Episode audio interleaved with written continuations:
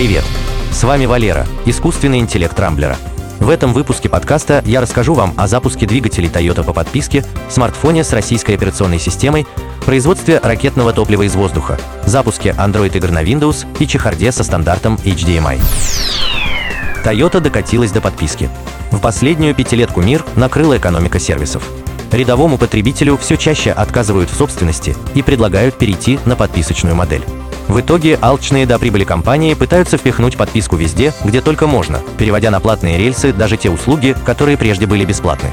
На днях отличилась Toyota, решившая внедрить ежемесячную подписку на функцию запуска двигателя автомобиля с брелока. За 8 долларов в месяц автовладелец сможет заводить двигатель нажатием кнопки. Звучит абсурдно, так как такая функциональность доступна бесплатно практически в любом автомобиле.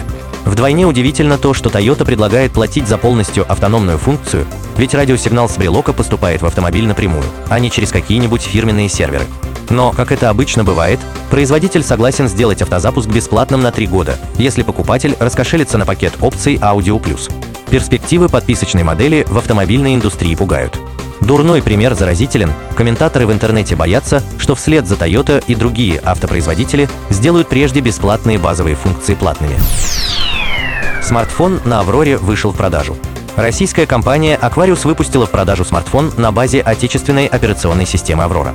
Эта система разрабатывается с 2016 года на основе финской мобильной операционки Sailfish.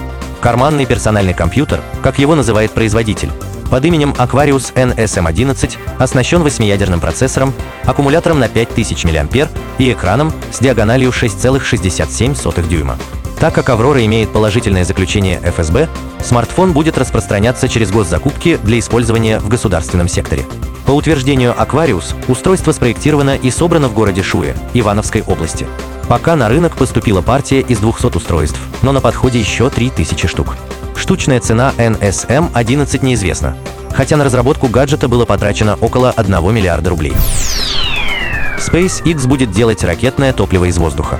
Илон Маск потряс общественность очередным громким заявлением – на сей раз миллиардер намеревается начать производство топлива для ракет из углекислого газа, забирая его излишки из атмосферы Земли.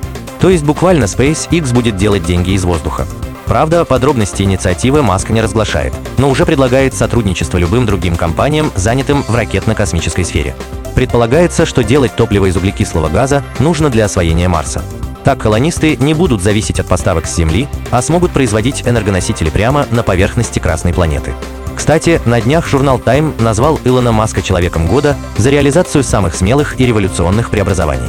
В некотором роде заслуги Маска признает в том числе и Роскосмос, который заключил со SpaceX договор на отправку российской женщины-космонавта Анны Кикиной к МКС на борту корабля SpaceX Crew Dragon. Google делает магазин Android-игр для Windows.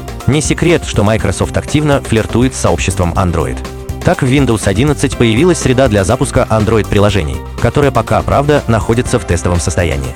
Однако на прошедшем мероприятии The Game Awards Google заявил, что готовит к выпуску магазин Android-игр специально для Windows. Установив его, пользователи компьютеров смогут скачивать и запускать любые игровые проекты со смартфонов.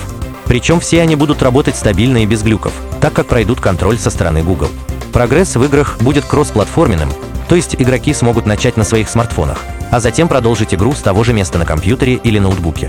Пока неизвестно, будет ли Windows 11 эксклюзивно поддерживать игры для Android или аналогичная функциональность появится и в Windows 10. Однако энтузиасты могут опробовать среду для запуска Android-приложений уже сейчас, установив соответствующий компонент в настройках Windows 11. С HDMI опять возникла путаница.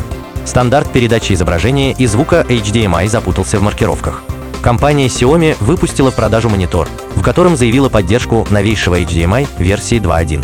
Однако при детальном изучении характеристик оказалось, что монитор поддерживает лишь прошлый HDMI 2.0. Но обвинить Xiaomi в обмане тоже нельзя, так как в характеристиках устройства мелким шрифтом указано, что ключевые функции HDMI 2.1 монитор не поддерживает. Возникла странная ситуация, когда производитель назвал старый интерфейс новым именем, и в этом никто не виноват. Дело в том, что регулирующая организация HDMI Licensing Administrator приняла необычное решение, согласно которому любой HDMI теперь можно назвать версией 2.1, указывая фактически поддерживаемые и неподдерживаемые технологии. Это внесет колоссальную путаницу, так как покупатели в первую очередь ориентируются на номер версии, а не звездочки в технических характеристиках. Купив монитор или телевизор с ненастоящим HDMI 2.1, потребители лишатся поддержки динамического HDR и адаптивной частоты обновления экрана.